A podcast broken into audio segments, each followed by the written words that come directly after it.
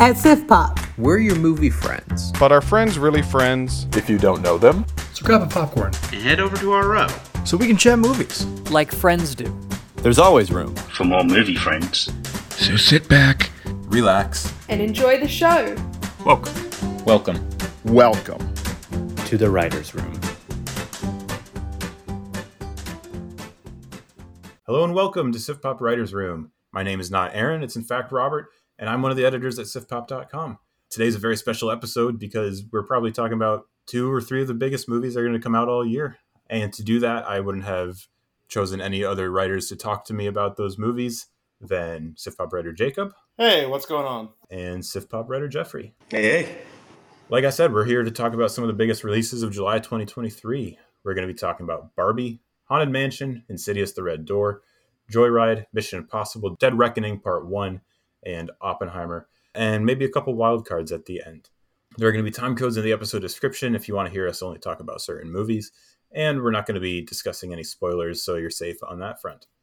Uh, lastly, we're going to be rating each one of these movies on the classic SiftPop scale of like it, love it, dislike it, hate it, or it was just okay. So let's get into this just right off the bat. Let's go alphabetically and start with one of, if not the biggest movie of the year so far. I'm I don't pay attention to box office box office numbers too much, but Barbie is it the highest grossing movie of the year so far? Or is that still Guardians of the Galaxy? I'm not sure, but it's doing pretty well. I know it had the biggest weekend. Right. And Greta Gerwig is smashing a bunch of uh, records for female directors too, so that's awesome. Yeah. Also, um, Definitely. Jeffery, let's start with you. Like it, love it, dislike it, hate it, just okay. Uh, I think I love this movie, and I'm so surprised to say that because I Mhm. really went into Barbie, even with all the people saying it was really good, and I really like Greta Gerwig as a director. Um, but I think that it was just one of the biggest surprises for me of the year that I actually enjoyed it as much as I did. Um, so I'm going to go with love it. Nice, Jacob. You know, I think I'll go with uh, loved it as well. I pretty much echo everything Jeffery said. Like, I didn't know what to expect with this movie. I tried to not read anything about it and not really have any expectations going in, and I thought it was like really meaningful, but also so much fun. So yeah, I loved it. Well, uh, we're going to start off this episode with maybe not the most uh, intriguing conversation if we are all three and loved it, but uh, I loved it also. Um, that shouldn't be a bad thing though, because good, this movie hey. is just great, right? Yeah. I, I did check while you guys were talking real quick. Barbie is number three at the worldwide box office.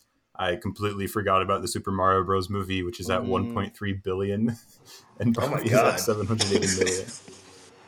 wow. anyway, uh, let, us get into this conversation a bit. Uh, the synopsis from IMDb for Barbie, by the way, reads Barbie suffers a crisis that leads her to question her world and her existence. Yeah, off the bat, I was maybe a bit surprised at how similar this was to the Lego movie, kind of in its execution. Uh, Yeah, in that yeah. we're following the main character who is a toy of a brand that we know well and then they kind of interact with the real world in more ways than one. Um, and Will Ferrell is the CEO of the of the company. Uh, I I really like how it interweaves a lot of the themes, including like performative corporations. That theme is in a lot of movies these days, but the way that Barbie does it with uh, directly calling out just how they're only uh, I don't want to use the word woke, so I'll say based. Um, they're only based because of the bottom line and i think that was really well done in this movie. On top of themes of coming of age uh, pursuing your dreams even when they don't conform to typical standards that society would have set apart uh, and living life for the little things i just think there's like a lot of stuff going on in this as well as like you said jacob it's just a whole lot of fun Oh, Yeah, I didn't think a Barbie movie would make me think about like being human. that was not what I was Right. prepared to walk into. It was just more more deep than I could have ever imagined, and I'm surprised Mattel let this even happen. Like I'm surprised that the toy company was like, "Yeah, this is good. We'll sign off on that as a movie." I think it even gives them some credibility as a brand. Uh, you know, just like that Honestly, they're able to poke yeah. fun at themselves. And um, I mean, obviously, they're going to make a lot of money off this movie with merchandising and uh, you know, the box office and whatever. So it's not like um, they're not, you know, doing what they want to do as a corporation. But you know, just to be a little less self serious and be able to make those meta jokes or approve those meta jokes about themselves um, is is really cool. But yeah, I thought the script was written so well. Just lots of great jokes, like even a few dirty jokes, you, you, you, innuendo, mm-hmm. you might say, that I wasn't expecting, but found hilarious. I mean, Ryan Gosling, come on, he that's this might be like the best comedic performance of the year, right? Like he, uh, yeah, he nailed it. He's great. And, um, even Margot Robbie too. I shouldn't, I uh, should say her name first, really, because she towed the line of being that Barbie character while also landing the humor really well. Mm-hmm. Just like you know the um, almost self-deprecating sort of way she gets into it at a certain point is uh, and the whole cast really I thought nailed it. I think Margot Robbie. I actually saw this twice. Um, I noticed the second time around that the Barbie character, the Margot Robbie Barbie, Barbie character, um, she's really the straight man of the story. Uh, when everyone around her is just utterly ridiculous. Um, there's the mom and the daughter, the America Ferrera character and her daughter.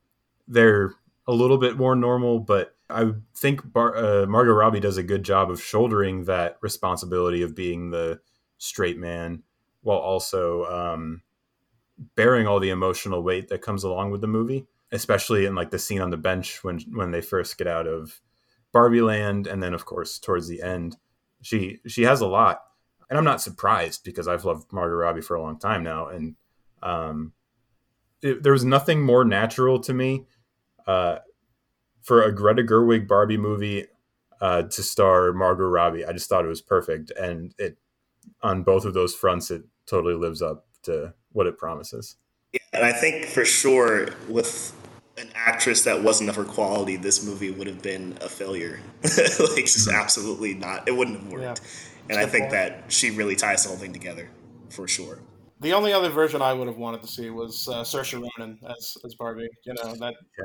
Oh, I would that's just to keep it that. all the way in the in the Gerwig canon, but that's an entirely different movie. I don't think she would fit the stereotype enough for people to sign off on that. But me personally, that that would have been great. yeah, that would have been great.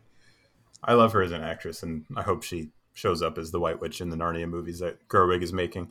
Um, oh. Jacob, you threw out uh, Ryan Gosling, and he hasn't done a comedic performance since The Nice Guys, unless I'm forgetting something.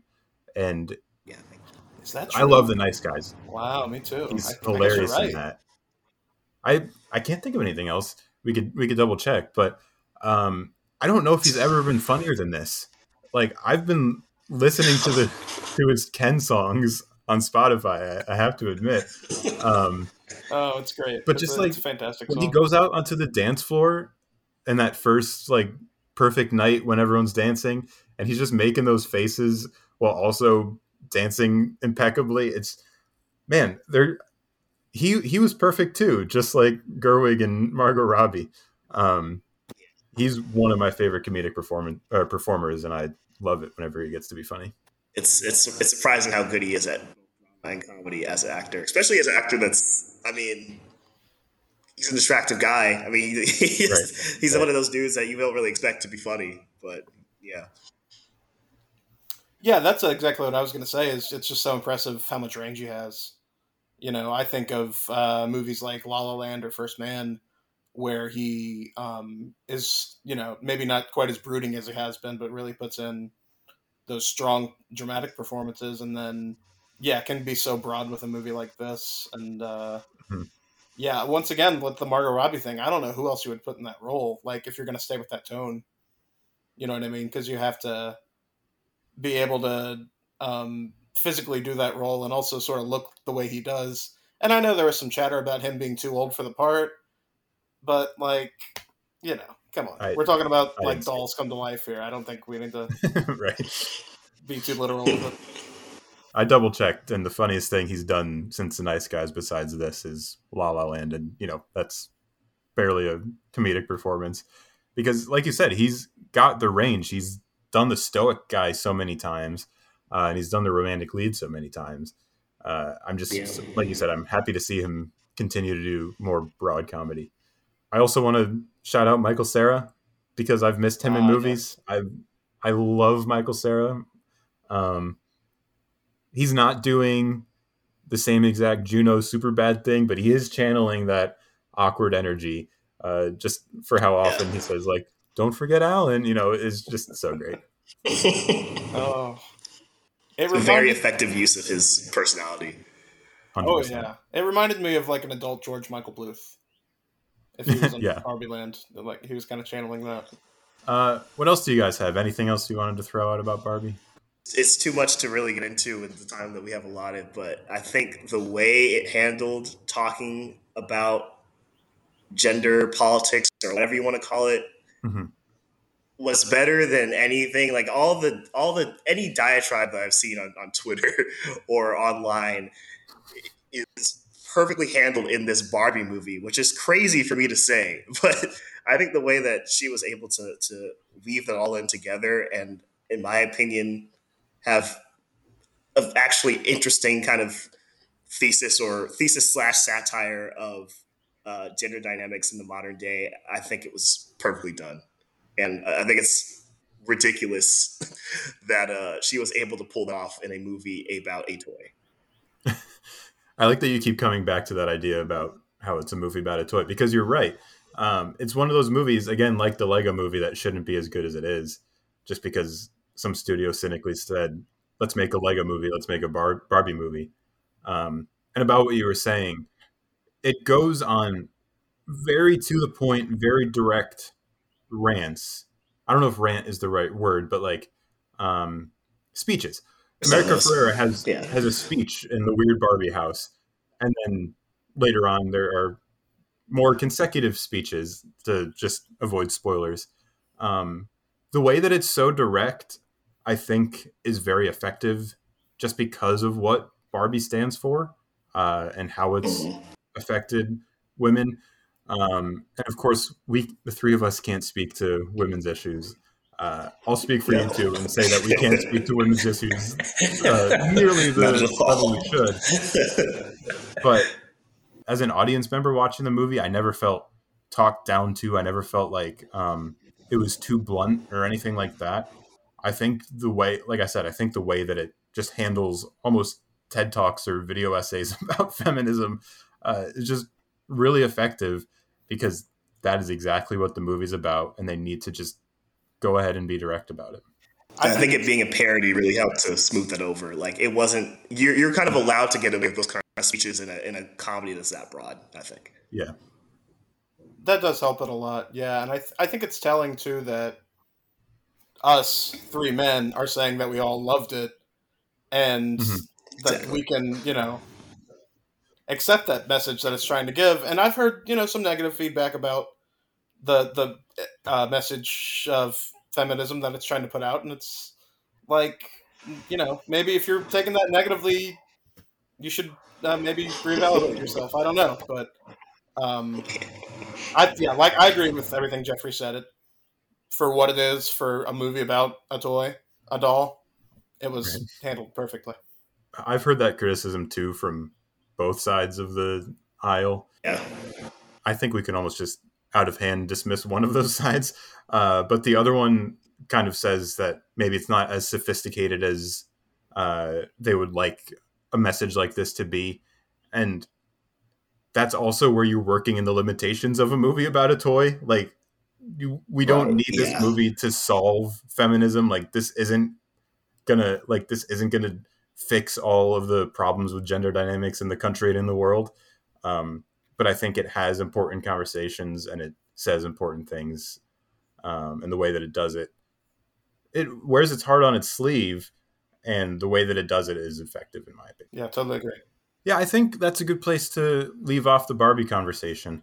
Let's move on to Haunted Mansion. A single mom named Gabby hires a tour guide, a psychic, a priest, and a historian to help exorcise her newly bought mansion after discovering it is inhabited by ghosts. Based on the ride at Disney World, which I can't claim that I've ever been on, maybe once. Um, I've only been to Disney World one time that I can remember. Uh, meaning that I was there when I was a child, not that I went to Disney World and forgot. Yeah, I didn't have much history with Haunted Mansion. Because of that, and because of the movie itself, I thought it was maybe okay at best. Uh, Jacob, what did you think about Haunted Mansion? I am gonna say okay as well. Yeah, just okay. Jeffery, It's okay. I look, I just liked it, but there's a lot of parts of it that I did enjoy, but overall it's like yeah, nah. I wasn't feeling it. wasn't feeling it. But there's a lot of stuff I liked in it, so I yeah. yeah, what did you like in it? Let go for it. I just think it's one of those things where like the movie feels very, in my opinion, uh, kind of soulless. like it just feels like it was made because they were like, ah, we need some content. Let's make a movie about the Haunted Mansion, which we've already done. Um, I, I just the whole thing felt like nobody actually wanted to tell the story. It was just kind of like, here's some money, here's some actors, and we're gonna make a Haunted Mansion movie. But uh, all the actors in it are some of my favorite actors, um, and I liked their performances. I just thought the story was lame, and uh, I think it's crazy how, in my opinion, how good Lakeith Stanfield is in this movie for what this movie is. Like he's too good for it. Like he was really good in this movie, and I'm like, man, I wish you could have had this performance in like something better. I completely agree that I I was having more fun than I felt like I had any right to, just because of the performers. Because I completely agree with you that like I never bought into any of the emotion. I never bought into any of the the ghost house world building. None of that. Um, even the characters themselves just aren't that interesting to me. Um, I I also love Lakeith Stanfield. I think he's a bit underserved in this, like you said. He has that one speech, that one emotional speech when everyone's around him on the couch, and it has a moment of product placement right at the emotional climax of the speech, um, where he name drops Baskin Robbins out of all things. It's just painfully bad in some places, while also, like you said, being buttressed by some really talented comedic performances. That was a really weird moment. It almost feels like formulaic in a way. Like we've got a really Mhm. bad script. Who can we put in this movie to make it automatically likable? Everybody likes Danny DeVito. Yeah. Everybody likes Owen Wilson. Rosario Dawson, she was great. You know, and Lakeith Stanfield, he's on the rise. And it's Yeah. like I appreciate that, but also it feels like their talent's being wasted. That's that's the first thing I thought when I sat down with this movie. Like we really dragged Lakeith Stanfield into this, and he was great. Yeah. I, I totally agree with you guys, Yeah. but it's like, yeah, I was bored through a lot of it. I the world building didn't hardly even make sense to me, and like it didn't really work for me. Yeah. And I, you know, if I can give any positives to that element, I thought the graphics were passable. Uh, you know, if they if Disney says if we're going to make Haunted Mansion a movie, let's expand all this lore out and make it, you know, something that people can tangibly interact with. Yeah, that's Mhm. kind of cool. I, I thought the Hatbox Ghost was okay, despite it being played by Jared Leto. Jared Leto for some reason, which had like it could have been been anybody. Literally been anybody. Literally any person. Yeah. Yeah, I suppose it was decent voice work. Like, I did, I wouldn't have known it was Jared Leto unless right. I had looked it up. Um, Unless at the opening of the movie it said the Hat Box, played by Right. Jared Leto. and Jared Leto as the Hatbox. right. Like, Um, okay. Yeah, but um, like you guys were saying, I think the performances is the only thing really holding this up. Um, even the kid, uh, what's his name, Travis, Yeah. thought was pretty good. No, I didn't have really high expectations going into this, anyways, because it seems like Disney's starting this new trend with just wanting to develop their rides to maybe make some money off of it. Like Yeah. Jungle Cruise made decent money, I think, right? I don't even know. Not sure. so uh, Couldn't tell you. I could Never I, saw could, it. I, I haven't seen it either. Yeah, but I could see them making that business decision of like checking off the list. Obviously, we they did Pirates, Jungle Cruise, and it's funny too how this is coming out exactly twenty years after the first one, Hmm. Haunted Mansion, two thousand three. You know, Wow, it's like oh, yeah. it's been twenty years. Time to re up Haunted Mansion. Why not? I I mean, maybe they ran out of rides to adapt, but um, Yeah. right. Like Like you- Netflix gonna roll it back. It's probably gonna be a Pirates of the Caribbean reboot anytime, Uh, any day now, any day I now. can see. I can definitely see that. Um, like you said, Robert, I did find it kind of soulless, but you know that's Disney these days. Yes, very much so. Um, the one name we haven't mentioned so far, by the way, is Tiffany Haddish, and I actually haven't seen most of Tiffany Haddish's comedic performances. I've seen her like in Card Counter in the kitchen and on the count of three, but I thought she was great in this. There's one scene where she's just in the background where two other characters are having a conversation. You can just hear her. What I can only assume was uh, off the cuff, just going on a on a rant about eggs and breakfast, and that was funnier to Yeah. me and better funny. to me than what was actually the scene was actually about. Um, yeah, I, I thought she was really funny throughout the whole movie. Yeah, to me, this feels like this was really a test of everybody in the cast ability to improv because Mhm. I mean, whether this is true or not, this whole movie felt like there was barely a script and they just told them like, ah, figure something out. We'll shoot it, say some stuff, and we'll figure stuff out. And it felt like watching like a really talented uh, improv troupe, but you know. I don't want to watch a movie about an improv troupe, but I'm watching Haunted Mansion. So, eh. What's the better version of this? Right? You build out the lore more. You make it scarier. You actually like give your emotional beats of the story some weight, make them feel important, and not like a soap opera. Mhm. Like that scene you mentioned where uh, Ben and Rosario Dawson's character are, you know, looking out the window while they're talking about the, the crunchy eggs or whatever. Um, Yeah. And like, you know, talking about her son. That felt like a Hallmark movie. What is that even supposed to be, you know? And I feel like they could have tried to make a better movie and I don't know, just a lot of it was misguided. Well, that's because two of the the main two dramatic storylines were used as twists. I think, like the Lakeith Stanfield, the movie opens Kinda, yeah. with his meet cute, and I was on board with their couple. And then next thing you know, she's dead, which isn't a spoiler because that's literally scene two. Um, Yeah, straight up. and then it's, it's so jarring. It's like, okay. it's like, oh, that was a nice little relationship, and then you're right, it's jarring. And then um, Travis's dad, he's brought up here and there, and all of a sudden it's a big twist at the end. It's like if you addressed these things earlier, much earlier in the movie, then maybe I would have been invested emotionally, and that crunchy egg scene wouldn't have felt like a Hallmark scene, and uh, the Baskin Robbins name drop wouldn't have felt so egregious. Yeah, that whole thing with Travis's dad was like baffling to me. I'm Mhm. at the end when he's speaking out of the portal and stuff. I'm like, what is happening? what is Why- happening? why- how did we get here? Why are we doing this? What are we doing? Why? Just why? Just why? I think just why is a good place to put a cap on the Yeah. on the haunted mansion conversation. Let's move on to Insidious: The Red Door. The Lamberts must go deeper into the further than ever before to put their demons to rest once and for all. Um, Jacob didn't get to see this one, which uh, he's probably better off for it. So Jeffery and I are going to have a brief conversation. Um, Jeffery, did you like it, love it, dislike it, hate it, just okay? Uh, I disliked it. Uh, I, I I don't understand what this movie was trying to do. Well, I mean, I do kind of understand what it was trying to do, but I I, I don't get worked at all. It felt like they kind of tried to make it more of a uh, family drama, which the first two Insidious movies are that, but this Mhm. the way they handle it in this, that was just not interesting to me. Uh, I will agree with you at the dislike it. Maybe just okay because at the beginning and the end, I think work to a certain extent, and that's because only if I disregard the baggage of the previous movies and don't expect a horror movie, because uh, the family drama real.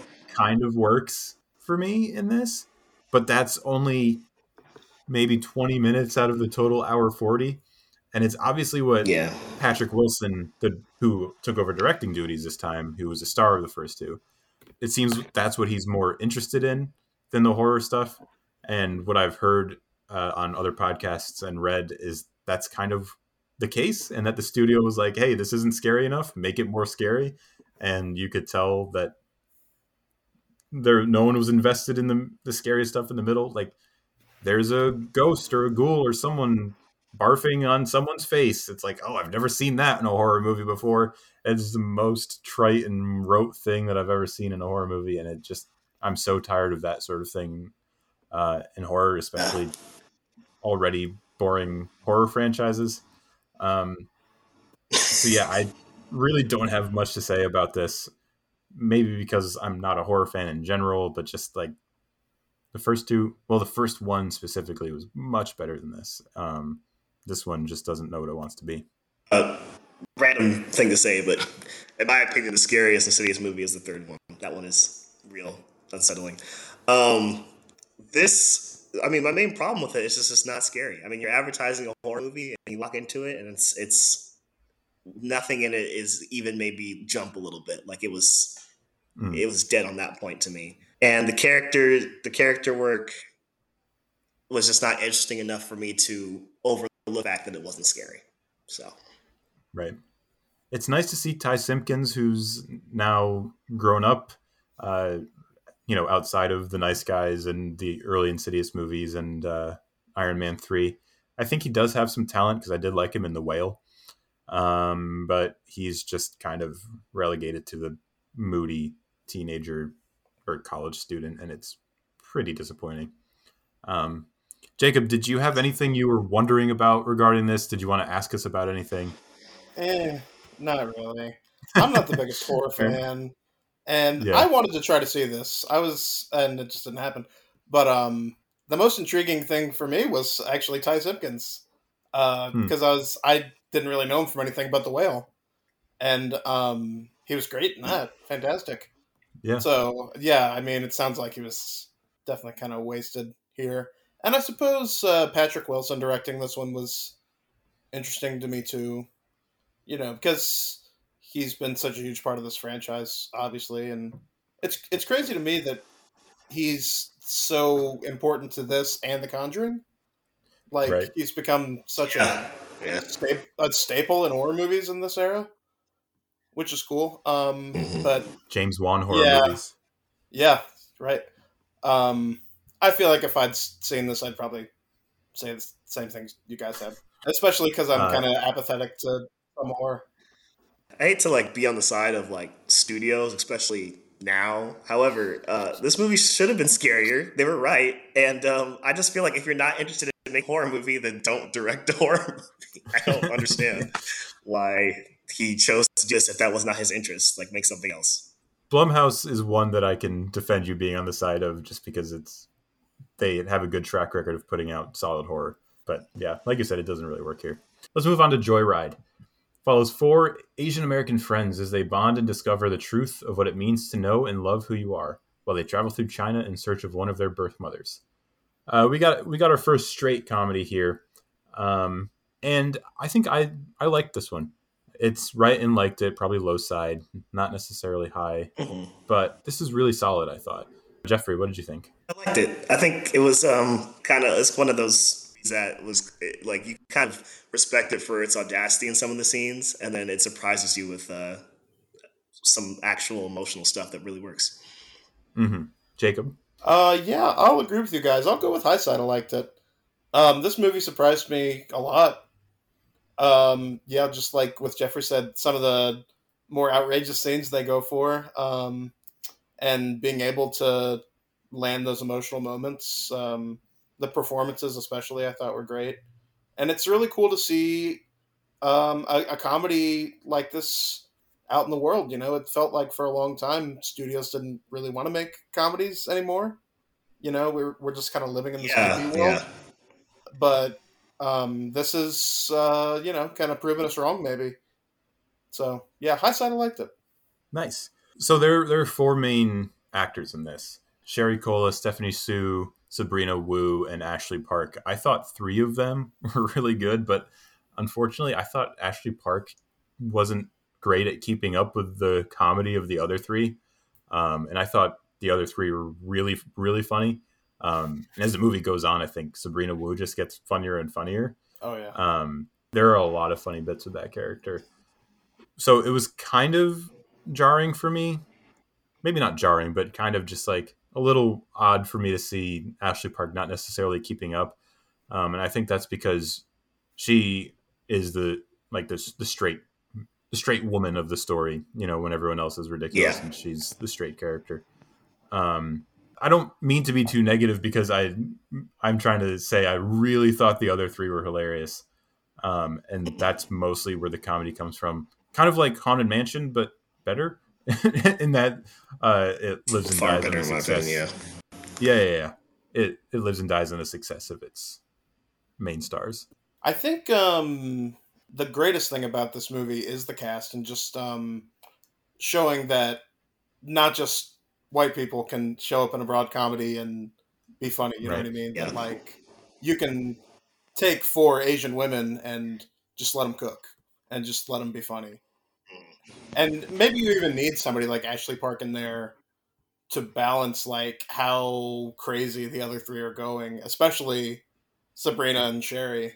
So I I found that to be like a good addition with Ashley Park personally. Like, and it even goes into some Yeah, of the theming that I won't spoil Mhm. of their differences. Mm. Yeah, just just such a great um, example of representation, and I, I found that to be um, just just cool to see in a theater. Mhm. Yeah, and I, I will clarify really quick. Sabrina Wu uses they them pronouns. Um, Hmm. And even that in the movie, it's not like a look at me type of thing. Um, I think that representation works well on top of it being four Asian leads, just because there are people that we encounter in the world who are just presented um, in a movie, and it's not necessarily calling to attention. It's like, hey, there's this uh, and from a studio perspective, especially um, calling back to the Barbie conversation, it's not like, hey, look at us, look at how progressive we're being. It's just like, no, these are the characters that we're telling a story about, and uh, I, I, I like it on that front too. Mhm. Absolutely, it's representation, not to be representation. It's just it exists um, for its own sake, and it exists um, to represent those Mhm. people, but not in a um, what's the word I'm looking for? Like obviously demonstrative kind of way. You know what I mean? Not in a cynical kind of way. Yeah. Yeah. There's no like sense of like self-congratulatory nonsense, Right. which I find in a lot of studio movies where they're just kind of like, look, we have a character who represents. Like, okay, just let them be a person, like you know, everybody else in the movie.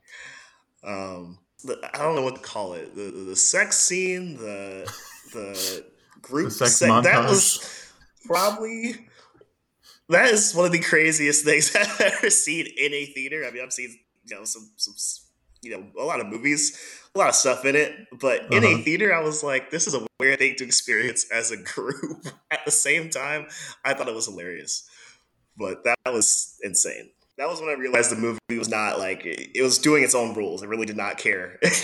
Right. It it was leaning into the R rating, right? It's um out of all the ways you could get them to not be allowed to go back on the bus, that, that was definitely Yeah. a choice. Yeah. I think um, the closest comparison um, people would would um, make uh, is Bridesmaids, obviously, just with that sort of Mhm. raunchy comedy and the, the conceit of um, the the four women um, together. But um, yeah, just to sh- just being able to show that n- anybody can uh, take on that role and really um, be themselves and put a great comedy together is, is kind of what I took away from it. yeah, I would even say it's a little bit better than Bridesmaids because Bridesmaids almost feels self congratulatory to me, just because I like the the scene in the bathroom where they're all get getting sick or food poisoning or whatever that was. That one, that's like I don't find that funny no matter who it is. Um, I think Yeah, that's just I agree. gross. Um, Joyride doesn't really have any of that for me. It's just like a lot of creative, funny, character driven stuff. Um, even though the big payoff at, at the airport, uh, that's that's even a character oh, beat. that was my favorite part. Yeah, I mean, talk about a great way to write a setup That's payoff, crazy. right? Like right? Yeah. Yeah. set that up so perfectly, and then you use it as a plot point. You use it as a way for them to, you know, move on in their journey. And yeah, I thought that was genius. Exactly. really It's not just shock value. Right. It's it's not doing it just for just to do it. It's like, hey, let's put this in here to inform the character uh, and let you know some more just about the story in general. It, it's pretty very well done. I would I just never expected to actually see that. Like they brought it up, and I was like, "Oh, it's just a funny thing to say." and then when they actually Yeah. revealed it, I was like, "Oh, we're doing this. We're doing okay." The last thing I want to talk about for this, and we've alluded to it a couple times, is that it really is and uh, like emotional and well done on that level. Uh, Mhm, you see a lot of movies that are you know a lot of comedies are comedy for the first two thirds and then like oh no we got to throw in the drama we got to make people care. And this does that but again like we said about the jokes it feels earned um, and it feels earned in a way that's unexpected and poignant too you know like there there's a scene with I, i'm not going to spoil it because it was a surprise for me but there's a cameo from a fairly big name actor who comes in and the conversation Mm, that yeah. happens is just yeah it's emotional it's a little devastating um it- yeah it's all really well done and devastating to the point where it it feels like it should. I like. I feel like watching it. I should be like, "This is coming out of nowhere," but it, it really works. I mean, it's so different from the tone of the rest of the movie, but it still it still hits. Yeah, I agree. I found that moment devastating. Is a good word for it. I I might have teared up a little bit even. Like it it really earns that moment and is uh is surprising. You don't you don't see it coming. So and and not just that, but the entire arc of that character and leading up to that moment and sort of her relationship with um, Sherry Cola's character and and how that works. I thought was really well written. yeah i agree i just really like seeing comedies like this that are both very funny and emotionally moving like there's some jokes in here that i did find a little overused and a little bit um very studio vanilla in in sort uh, certain ways but again it's off the strength of the performers that it works. Sabrina wu specifically as the movie goes on they just get funnier and funnier. Yeah with that let's move on. We got two huge ones to finish off with here. So i'm glad that we have some time to spend on it if we need to. Mission impossible dead reckoning part 1 Ethan Hunt and his IMF team must track down a dangerous weapon before it falls into the wrong hands. Um, yeah, what do you guys think, Jacob? I'm gonna go with loved it. Yeah, they delivered again. Uh, this is one of my favorite action franchises, and um, yeah, it was. Uh, I had a lot of fun with it. Really fun experience. So I loved it. Jeffery, you wrote the review for the site for this, right? Did I'm gonna go with the same same rating of liked it. Um, I had a, a few issues with it, but overall it was pretty fun. I I'm going to land in the same camp as Jacob and say that I loved it. Um, yeah, it's. I, I I went to see this in IMAX. I sat next to someone who smelled like cigarettes the whole time and kept my the hood of my hoodie over my face because I didn't bring a mask because I don't do that anymore. Uh, but even that, yeah, exactly. Even that couldn't stop me from loving it. Uh, let's let's get into it. What what's the reason that you guys love it, or in Jeffery's case, like it?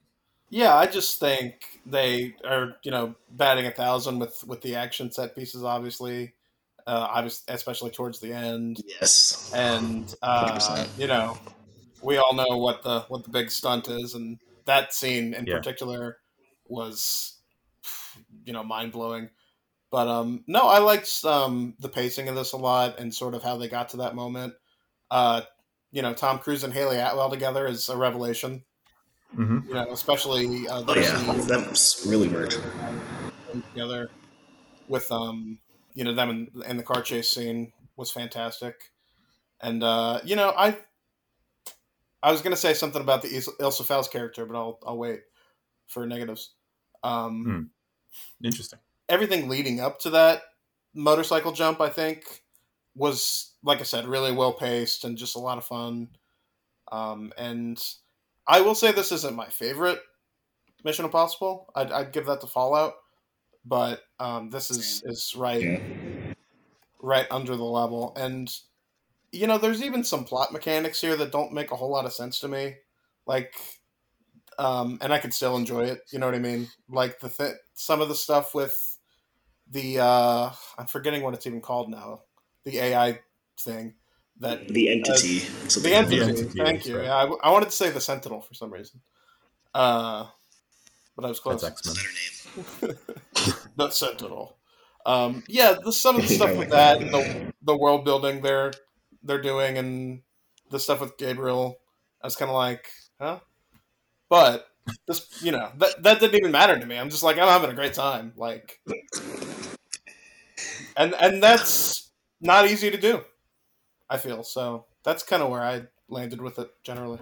So you said exactly what I want to say. It's like there's all there are some things that don't really make much sense, um, and but I think that's okay, just because everything else is so well done, really well directed, really really tense. I said I saw it in a suboptimal situation because of my company, but uh, I still don't know if I if I'd been more gripped by any movie this year than the scene after the nightclub scene. Like, I, I don't move to the edge of my seat very often in movie theaters, but I was actually on the edge of my seat. Uh, it Yeah. it's so done, uh, so well done, so intense, so awesome. I like how it goes back to the original Mission Impossible movie and how that is barely an action movie and it's uh, a spy thriller with a couple action sequences or a couple like even the the repelling scene down to the secret room isn't an action sequence. Um, it goes back to that feeling of it being a spy thriller with you know who's on whose side, who is this person, what are their motivations, all this kind of stuff. But at the same time, it mixes that in with the action that the franchise has become, and doing that like we said, it doesn't completely work on like a narrative or thematic level, but the attempt that it attempts it, uh, I give it points for that, and uh, I I enjoy it a little bit more because of that. Yeah, I think in this franchise there are two types of movies. There's like the Mission Impossible films that lean more on the spy stuff, and the Mission Impossible films that lean more on the action stuff. Mhm. I think I'm more of a fan of the action, which is why with this one where they got a little bit more talky, I was kind of like, all right, it's a little much. And I think even there's a there's a scene where Benji says something along the lines of. Uh, we don't really need to go into the details, just tends to get in the way. And I was like, well, I Yeah. feel like you should have followed that advice the whole movie. this is my opinion. I don't know. It was a little, I feel there's a lot of uh, exposition dumps in this movie that, in my opinion, were kind of unnecessary and said a lot to say little. And it happened multiple times. And I found it a little bit annoying. But Well, here's the thing for me with that because I'm glad you brought up that point. The famous movie that recently did that was Tenet, where they say don't don't try to understand it, just feel it, right? And oh. I didn't understand it or feel it in Tenet. Uh, but in Dead Reckoning Part One, I did feel it, even though there were some parts that I didn't understand because I think the action filmmaking is there, as well as there being great character dynamics. Um, where Tej and Roman in the Fast and Furious movies just kind of get annoying at this point, and they're just kind of boring and do the same thing over and over. As much as I used to love them in the earlier movies, Benji and Luther, uh, their little dynamic with the Ethan main character, I think that still works and still finds ways to be fresh. So because there are those three characters, on top of having Ilsa, on top of having uh, Hayley Atwell's character Grace, um, there's enough there character wise for me to be able to say the details don't matter um, and still say that I love the movie. Yeah, I I uh, I definitely agree with that, and maybe yeah, this is it, it's interesting that you compare it to Tenet because it's like it's almost doing the Tenet thing right. You know, you're Mhm. grounding it in even this might sound crazy to say, but you're grounding your action in reality, even though it's not quite Sure. realistic to you know uh, land a motor- motorcycle on a train. Um, but he he Well, really he did. Parachuted. yeah, exactly. And parachutes help. But that's um that's what really grounds a lot of the action is that you're going into these movies knowing how much work Tom Cruise has done to prepare for those stunts and the, you know what he's willing to do to make the movie seem realistic, even though it's like he's doing some of the most fantastical, death-defying things that have you know stunts that have ever been uh, done for a movie. So, and then in Tenet, it's like, you know, what if we make the cars go backwards? what if we? I don't even know. Like, do some Inception stuff with these buildings. That's fun. And I appreciate appreciate Nolan's craft, but if you don't know why any of that stuff is happening, it doesn't really matter. Right. That's a, that's how Right. I felt with Tenet. Just a really good example of the, the right way to do action, I think, with these. Sure. Yes, I can agree that the that as as much as in my opinion it has the same problem as Tenet, but nowhere near as bad. On top of everything that we've said, it's also very entertaining in just like a slapstick and comedy type of way. Like we mentioned the Oh, yes. Fiat chase through Rome, just like how they have to keep switching sides because they have the handcuffs on and the steering wheel comes off and all this different stuff. It's Tom Cruise has cited like uh Chaplin and Buster Keaton in the past, and this feels like Sherlock Jr. or stuff like that. It's Yeah. it's just so much fun that he brings in those types of references. Um, and it's also funny to me that at the beginning it says a Tom Cruise production. Like, how many actors have that sort of pull when they're producing the movie? Um, Real. it really is a Tom Cruise production. So, just the way that Yeah.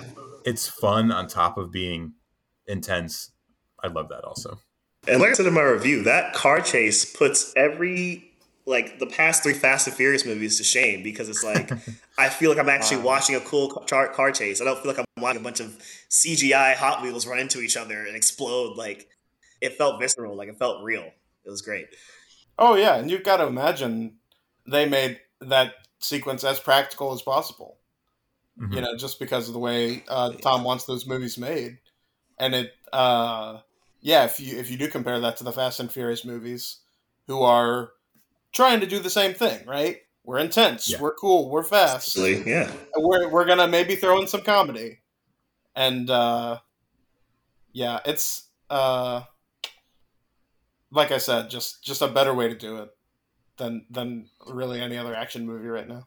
Yeah, last month I talked to Jack and Chris, and we were discussing Indiana Jones and the Dial of Destiny, and I was talking about how I thought the action in that was borderline terrible, and just as soon as I saw Mission Impossible, it was going to be absolutely put to shame because there's there's a chase in Dial of Destiny when they're on that cart scooter thing, whatever, that I thought was just really really bad and just the most boring way to do a a chase through the streets. Meanwhile, here we have Dead Reckoning, and we've seen thousands of car chases through streets and movies before, and this still somehow finds a way to be fresh and new and exciting. Um, and there's no other franchise that you can count on to do that except for maybe John Wick. Yeah. For sure. Yeah. You guys both mentioned a couple negatives. Uh, Jacob, you mentioned something about Ilsa, so I'm curious what what your negative is there. Well, now that I think about it, I don't want to spoil anything about what what that character arc is for Ilsa. I'll just say the way it works out in this movie and sort of based on her entire storyline from when did she first show up? Ghost Protocol? Uh, What- Rogue what- Nation. Rogue Nation. Okay. Rogue Nation. Um, Yeah. was just a little dissatisfying to me. I don't know. I mean, these movies have had problems with uh, Ethan Hunt's female companions, Women. uh, and it was just uh, I found it to be a little misguided. Um, but I, I won't be specific with it, uh, spoiler wise. Yeah, I didn't like it. That really, it rubbed me the wrong way for a lot of reasons. but I, I didn't like it. I don't the way it ended up. Here, since it since it sounds like both of you have thoughts on the character arc of Ilsa, we'll do spoilers at the end for this movie, um, and we can get a little bit more into depth, in depth on that. Yeah, And I will throw that into the episode description too, and we'll make sure to warn people who are listening because I went ahead and lied at the beginning of this episode saying there were not going to be spoilers, um, but that's fine. um, It's a good one to so yeah, we'll get Yeah. Yeah, yeah, for sure. Yeah, so the only other question I have with this to stimulate some conversation, maybe I'll save that for spoilers too. Let's also discuss part ones when we get to spoilers, because this is two months in a row that we have big movies that are dubbed or not part ones, but are part ones in execution. So I want to know what you guys think about that, but we'll get get to that. So there's a little bit of a tease for the rest of our conversation. Um, is there anything else you guys want to get to non spoiler wise for Mission Possible? Uh, I just like the the way that even though this franchise doesn't have a lot of it doesn't have a lot of connective tissue. I mean, every every movie is kind of a new adventure, but I do like how they've been able to track from the first movie and all the way into this one how Ethan Hunt has a huge problem with uh, letting people die, and um, that is something that I think was always present in the series. But I think with the McQuarrie movies, they've kind of pushed it more to the forefront of like he lost everybody that he had in the first movie, and now he's spending like every other movie just being like nobody can die, and um, I like that in this movie that is very directly challenged as opposed to just hinted at. Like the, the, the villains are very much like you're going to have to figure out, you know, they're not going to get out of this unscathed um, for sure. And I like that they pushed them that far. Yeah, I agree with that. I for the first few Mission Impossible movies, like you said, it's just kind of here's the new adventure, and we don't really know too much about Ethan. Uh, but since McQuarrie has taken over, there's been some nice connective tissue. Um, yeah, I'll just echo what you said. Yeah, McQuarrie was the first like director to be like, let's give him a character arc or something, as opposed to just throwing Tom Cruise another adventure. I think you need that for for a character that somebody like Tom Cruise is playing because you know he is charming and he is um, putting in a, a, human performance despite his superhuman mm-hmm. um, feats, and you want to root for the character and know what his motivation is and what his backstory is. So, yeah, I think that makes uh, these last few movies a lot better than than maybe the first three. And it also yeah. shows that Tom Cruise is still a great actor. You know, he's not just the guy who he's not just a daredevil. He doesn't just have a death wish. He still has this ability. Um, so we'll see if he pays that off maybe in future Mission Impossible movies or other movies. Um, yeah, we'll come back to Mission For a seventy-year-old Tom Cruise in the drama. yeah, well, I, I I'm very curious to see how his late late career is going to be because this is already late career Tom Cruise, but he's still acting like a young man action star. But he's like yeah, it doesn't feel like it, but it is. Yeah. We'll come back to Mission Impossible towards the end to get a little bit more deep into it. But let's get into our last main movie, Oppenheimer, directed by Christopher Nolan. The story of American scientist J. Robert Oppenheimer and his role in the development of the atomic bomb. Uh, there's a nice, clear synopsis from IMDb. Thank you. Uh, Jeffery, what did you think of Oppenheimer? I only saw Oppenheimer once, and it's definitely not enough to really take in that movie. Mm. Um, I'm going to go right now with I loved it, um, but I, I still feel like I ha- I'm not really able to speak very well to the scope of it without seeing it again. Yeah, I'm gonna totally agree with Jeffery there. I loved it. Um, yeah, that second viewing is I, I just saw it again a couple days ago, and yeah, this the second viewing sort of brings everything that's going on to it like fully into form and sort of solidified yeah, my, my love for it. So definitely. I'm gonna be in the same place as you, Jacob, that I saw it a second time. And like you said, it solidified what I already knew that I loved about it because I was already in loved it after the first time I saw it. Um, I went back for IMAX the second time. I actually got to see this with um, two SiftPop writers, Shane and Foster, and IMAX 70 millimeter, and that was awesome. Um, I went back the second time to see it in laser. Uh, that was awesome as well. Um, so awesome to a certain extent because at the same time, Oppenheimer is probably the most harrowing mainstream movie that we're going to get this year. Um, the most, it's filled with the most existential dread, cynicism towards the system, towards the people who perpetuate it uh, towards just singular people in general. There's a lot of darkness beneath the surface and on the surface, obviously, of, of Oppenheimer. But that's exactly what makes it so good. I honestly didn't really think that Nolan had this in him just because maybe since the prestige he has kind of opted to go for visual spectacle in all of his movies um, and oppenheimer has you know there's a atomic bomb de- detonation scene but the point of the movie isn't the visual spectacle it's like the historical spe- uh, spectacle and what it means in the grand scheme of everything in our world um, and he pulls it off better than I would have expected. It felt very, um, I don't know. The, the, even though it was like three hours long, it, it almost felt paced like uh, like a superhero movie or a sci-fi movie. Just like it wasn't like a really typical boring, in my opinion, boring biopic. Like the way that he was able to kind of tie everything together. And then uh, what people have been calling a temporal pincer movement with the story, uh, I thought was kind of genius. Like, I just love how it starts off. You don't really know what's going on, and then as it unfolds, you get more and more of the picture, and it's it's a very smart way to do a a biopic. And I don't think anyone's really done one in a style before.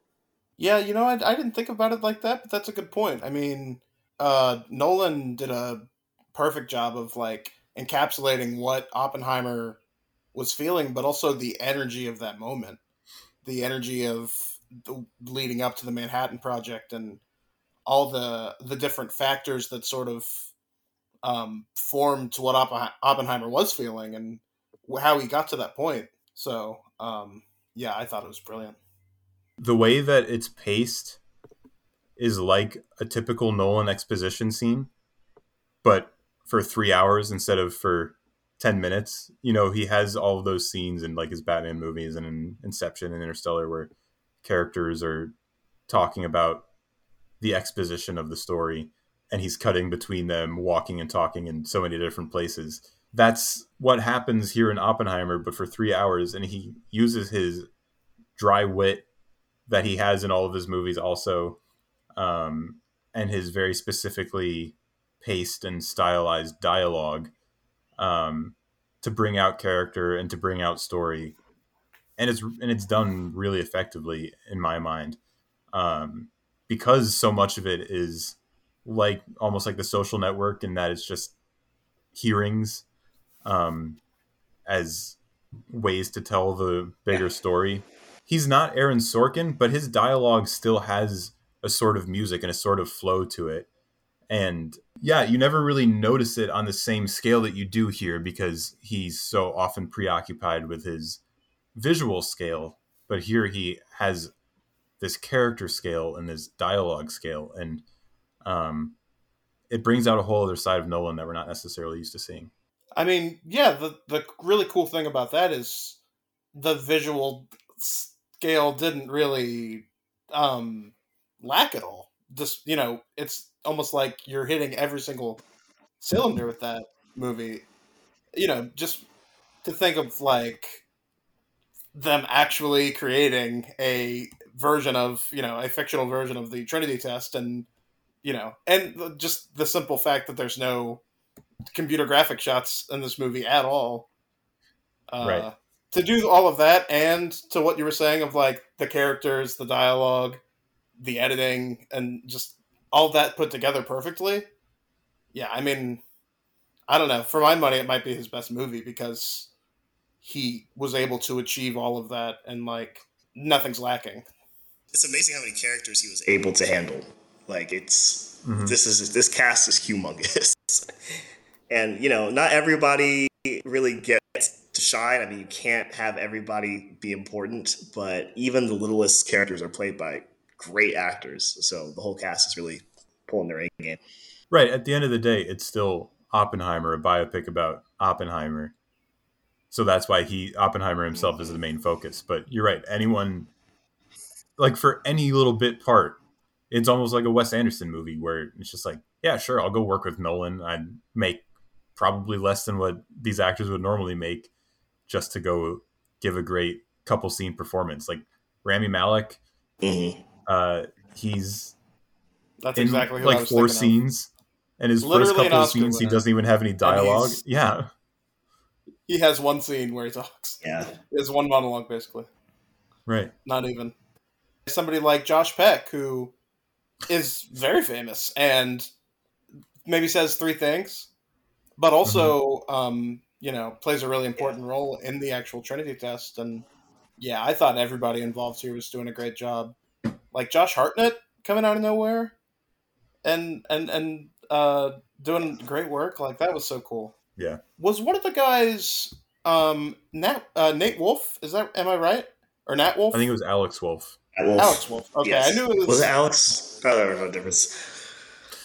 uh, the second I time I watched that, I was like, oh, "There's so many recognizable faces too." Um, Right. between him and Josh Peck, and Yeah. somebody like, um, I can't remember his name, but he's It is, uh, another young actor. Um, Jack Quaid. yeah, Oh, Jack Quaid, Alden- Alden. Aaron White. Yeah. Jack Quaid on the bongos. Yeah. you know what's funny? I don't know what that character actually did. he just played bongos. that character. Are you talking about the old Aaron Ehrenreich character? He didn't ha- even have a name. He's just credited as like Senate Aid, I think. yeah. Yeah. You meant the Jack had- Quaid character, right? Oh, the jet. Yeah, Yeah, I don't know. I don't know. What, I don't know what he did. I just saw like bongos in like two scenes. So I was like, I guess this is his. He's he's the music supervisor for the He's- experiment. I don't know. Um, but yeah, I was gonna say I uh, I thought it was funny. At one point, I saw the Nichols character, and I was like in the middle of the movie, and I had this thought of like one of one of these people is Alden Ehrenreich, and I'm not sure who. So I, I was, but then I forgot that Dane DeHaan even existed. He plays Nichols, but um, Dane DeHaan too, right? Yeah. and him too. Wow. We could just Yeah, sit here and like those- list he- the he whole took me- I cast just- and be feel like, like- wow. I could go on for an hour about that. Wow. yeah. Yeah. I haven't seen uh, Dane DeHaan in a very long time in anything, so it took me a minute to watch this movie. I was like, I know that face. like all the other ones, I, I recognized pretty pretty instantly. But he was like, I, I was staring. I felt like I was, every scene he was in, I was staring at him for like the whole time, being like, "Who is that?" And it finally clicked. and he's really good. Like that one scene uh, where he gives Oppenheimer the security clearance. He's Mm. really menacing, really intimidating, even though he's just a military bureaucrat, basically, uh, and he's just sitting at a desk. Yeah, yeah, you hate him just from that.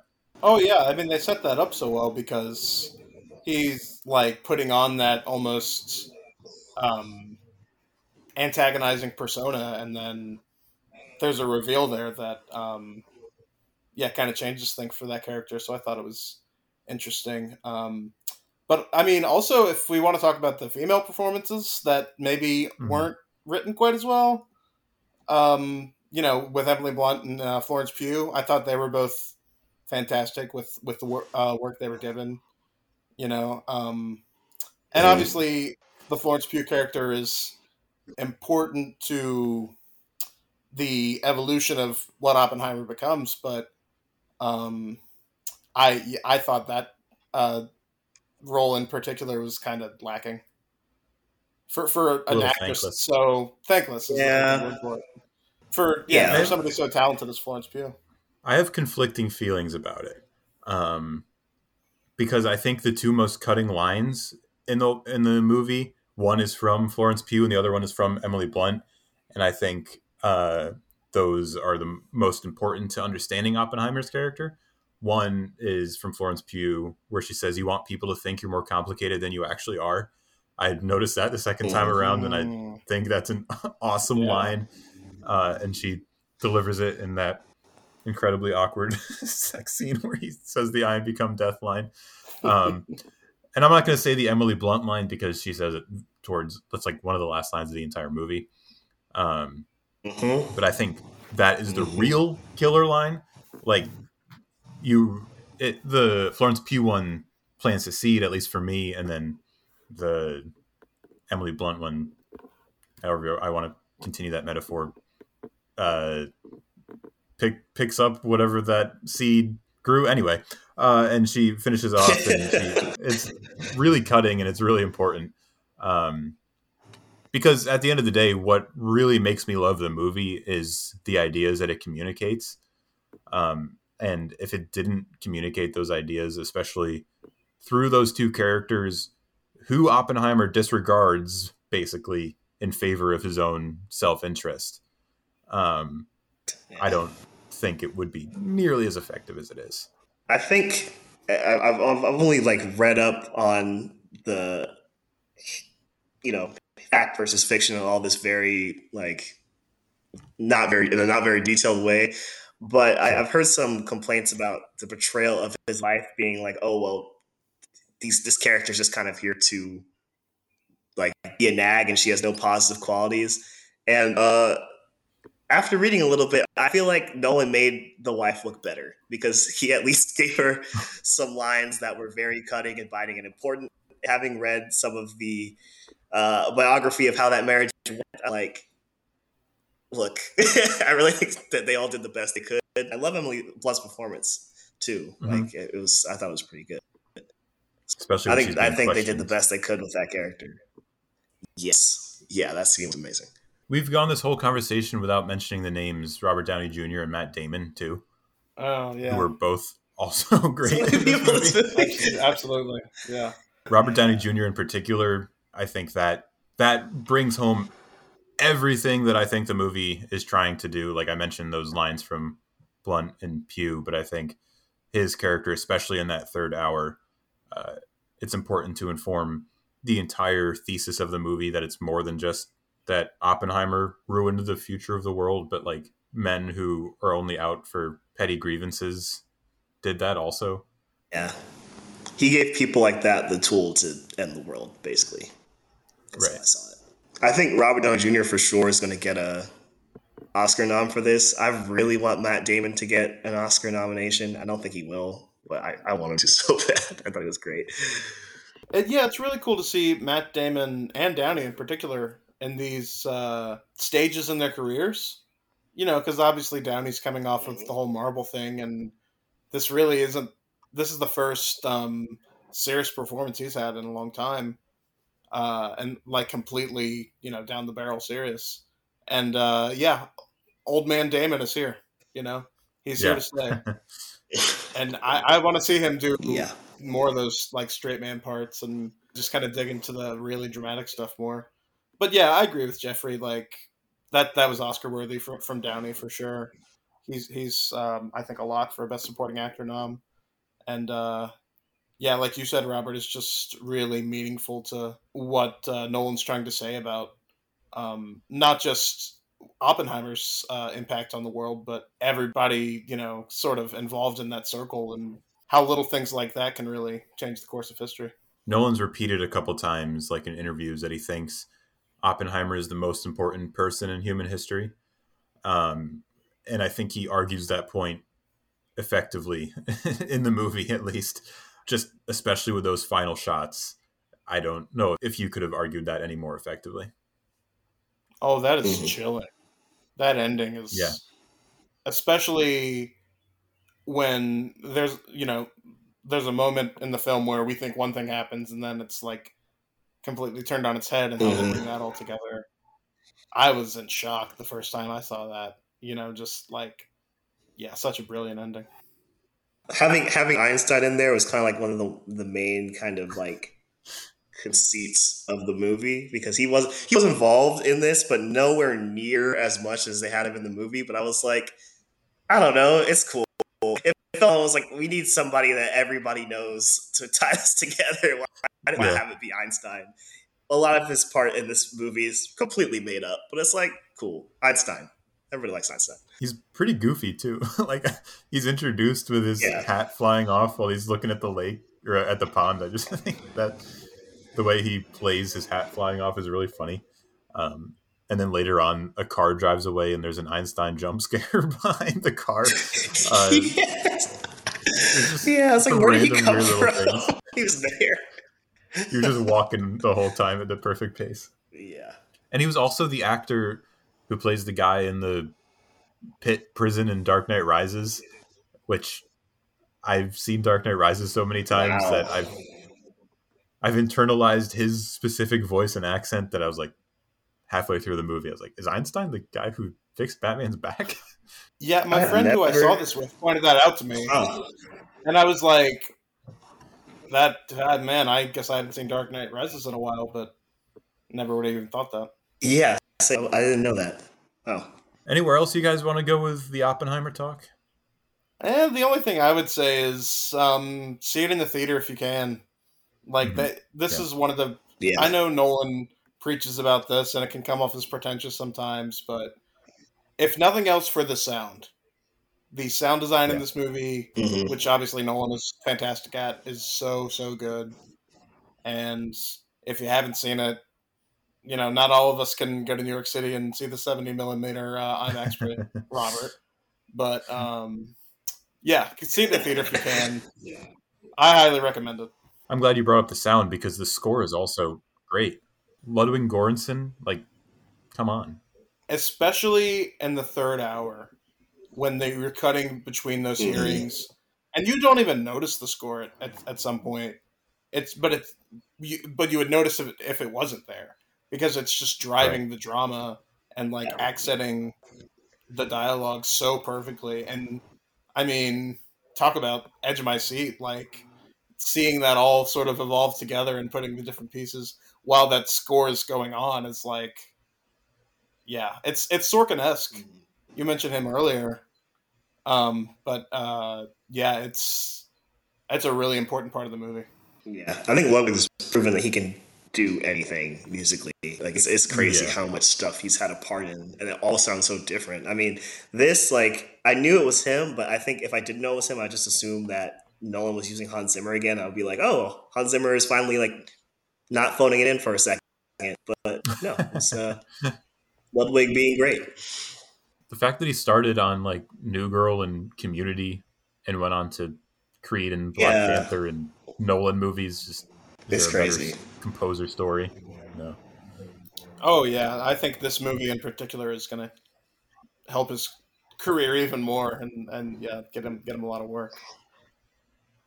I for, I'd forgotten he had done Black Panther until I looked it up. Uh, the first time I saw it, and uh, I mean, talk about two different scores too. Like this guy has range. As opposed to Hans Zimmer who copy and pastes himself. You get something different with Right. Ludwig every time. Um, the last thing I want to mention is the concept of uh, theory and doing something practically, which is pervasive throughout the entire movie.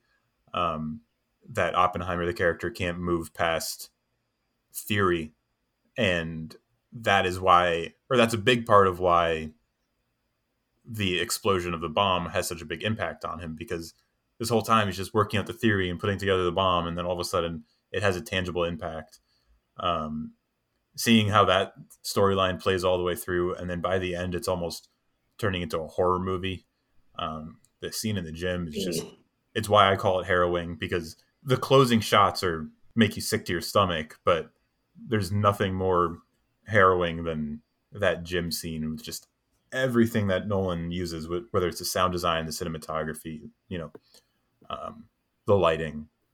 that was the most impactful scene for me. Like, e even it's funny that that comes after the Trinity test because of the sound design of that and the uh, just everything going Yeah. on with that is so great. But yeah, just especially when it, it completely cuts out in that gym Mhm. scene and just the way he does that, I was like, that really shook me.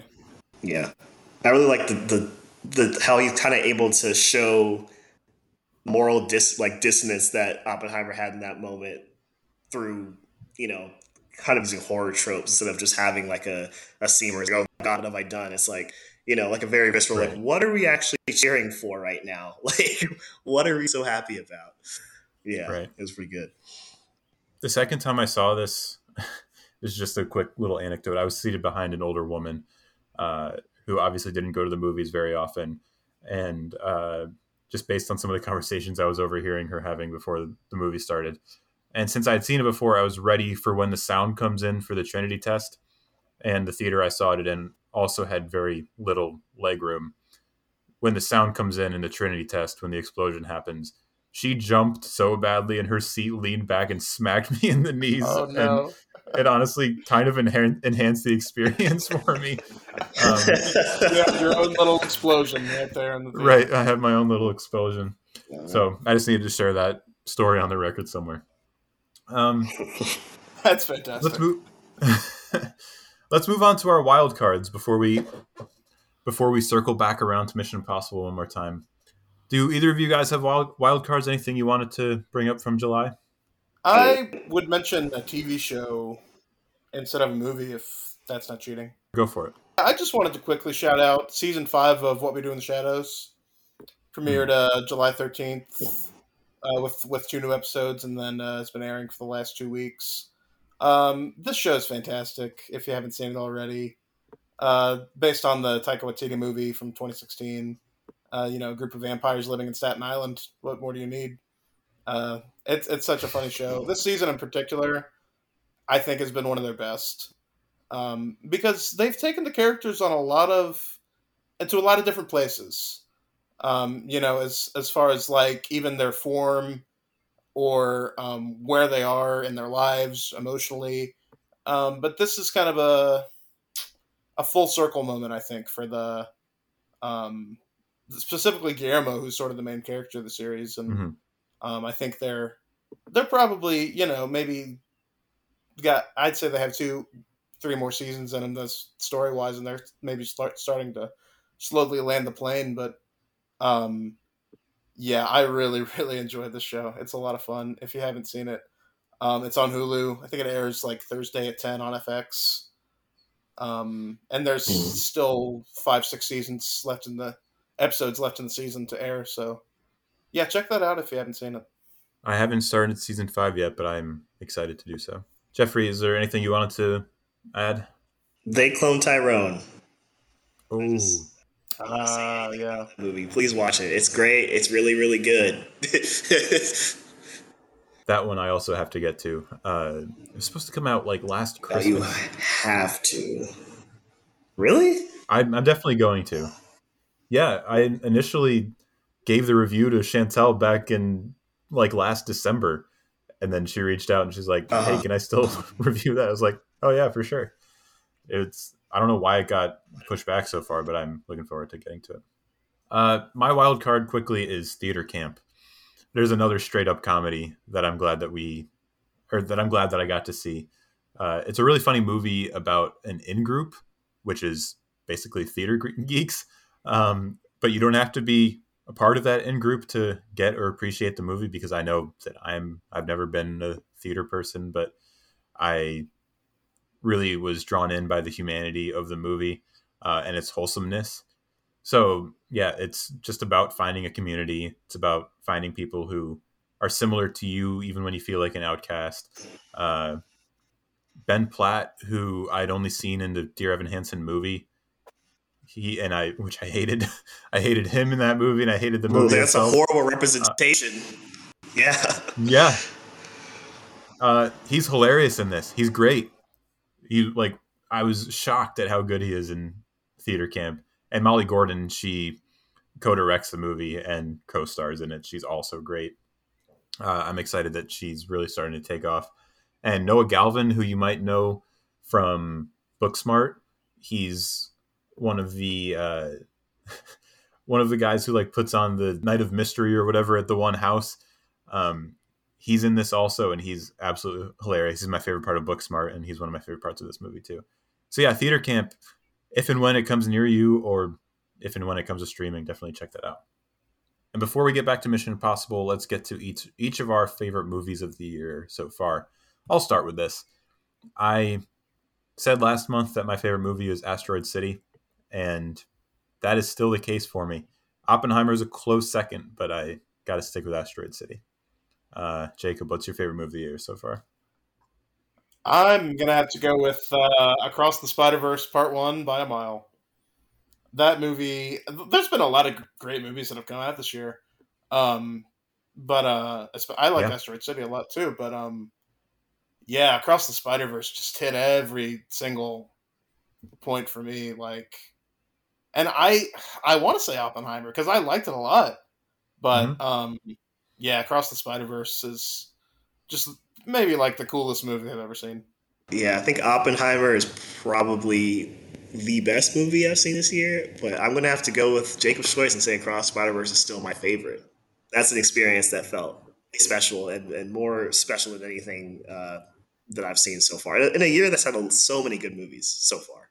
So yeah, mm-hmm. I think that's a good segue into our spoiler talk for Mission Impossible, which I'll emphasize again. We are going to fully spoil Mission Impossible: Dead Reckoning Part One. Um, yeah, final spoiler warning right now that's a good segue into it because I, I wanted to ask you guys before we get to the Ilsa stuff what you guys thought about it as a part one. Um, this one specifically has it in the title, unlike Across the Spider Verse. Uh, yeah, you don't necessarily have to compare it to Spider Verse, but like, what were your thoughts on how it pulls off its part oneness? Uh, I thought it felt like an actual movie. It was full to me. That's what I was gonna say. Like they tied it together well enough to put us in a certain point. Like, okay, we know where the crucifix key is, uh, whatever it's called, and we know what's gonna happen next. There's some resolution with the villain. Yeah, I thought it was. It, I thought they did the part one thing better than Spider Verse, for example. I agree with both of you. I just just in terms of where they left it and where they left it off. Yeah. Right, because the whole movie is about finding both pieces of the key and then they find both pieces of the key and they're like, all right, there's the end. Now the next movie is going to be about opening the safe or whatever they're going to do. So yeah, I agree that it has a much cleaner ending. And you can hear my fuller thoughts on the Across the Spider Verse ending if you listen to last month's spoiler chat. So Jacob, go for it. What what exactly did you want to say about Ilsa? So yeah, uh, this is the big spoiler. Obviously, she dies in this movie and yeah. um, I just wasn't satisfied with how that ended, rounded out, like in conjunction with her arc in uh, Rogue Nation and Fallout. You know, like mm-hmm. it almost like her storyline was messy to begin with.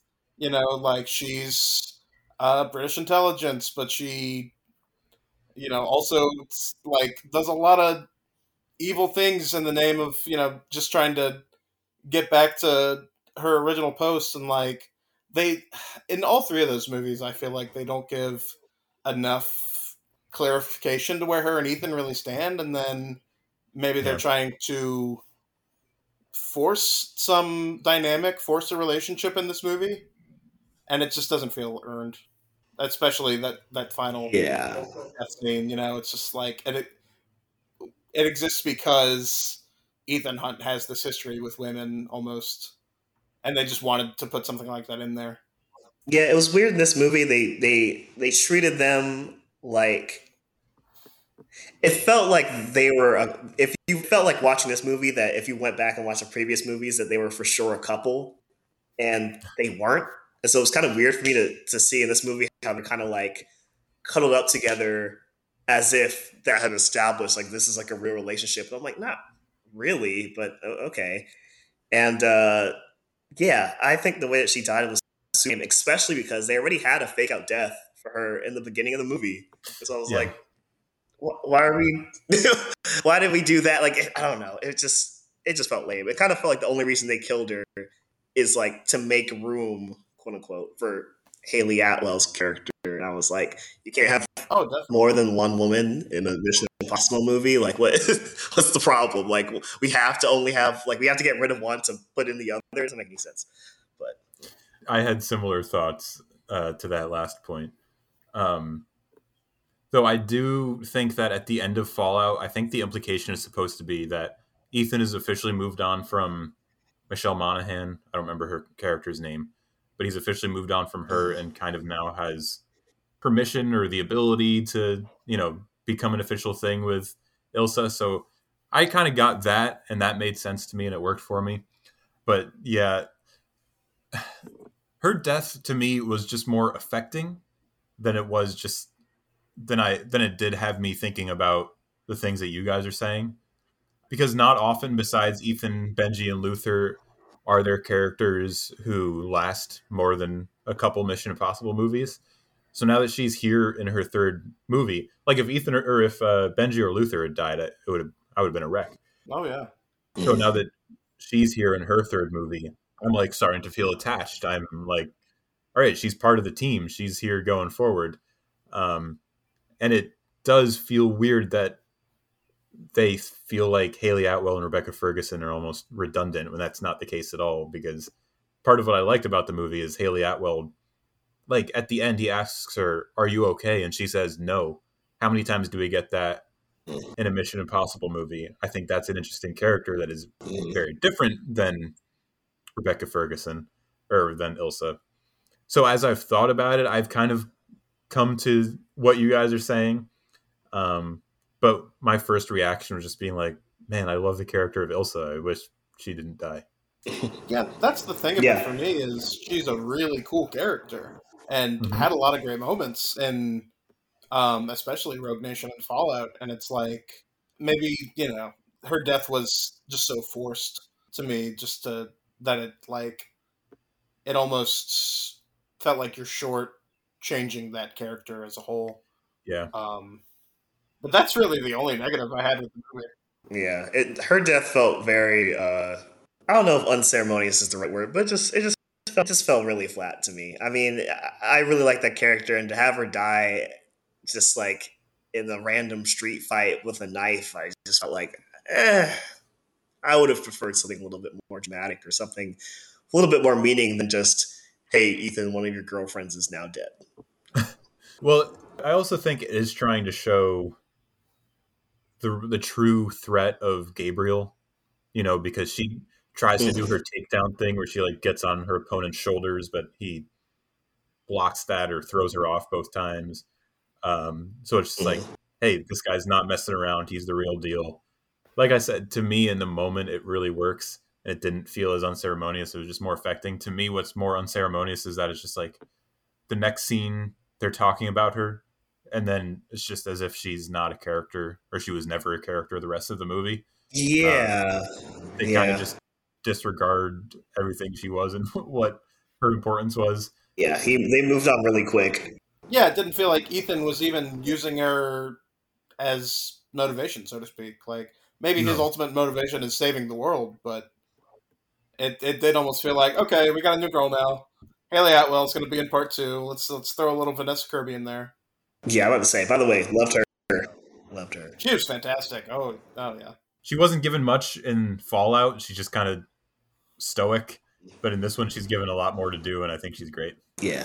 all right i think that'll probably wrap it up uh, july was probably the best single month for movies of the year so far and i'm glad that the three of us got to talk about it this was a fun conversation um, jacob and jeffery thanks so much for coming on uh, just a quick reminder that the SiftPop Writers Room is part of the Studio DNA network. You can check out other great shows at studiodna.media. If you're interested in writing for siftpop.com or if you want to get in contact with us, then you can email us at writersroom at siftpop.com. You can also join me next month as I talk with SiftPop writers John and Nick to discuss some of the biggest movies of August. So until next time, we have to get back to the writers' room.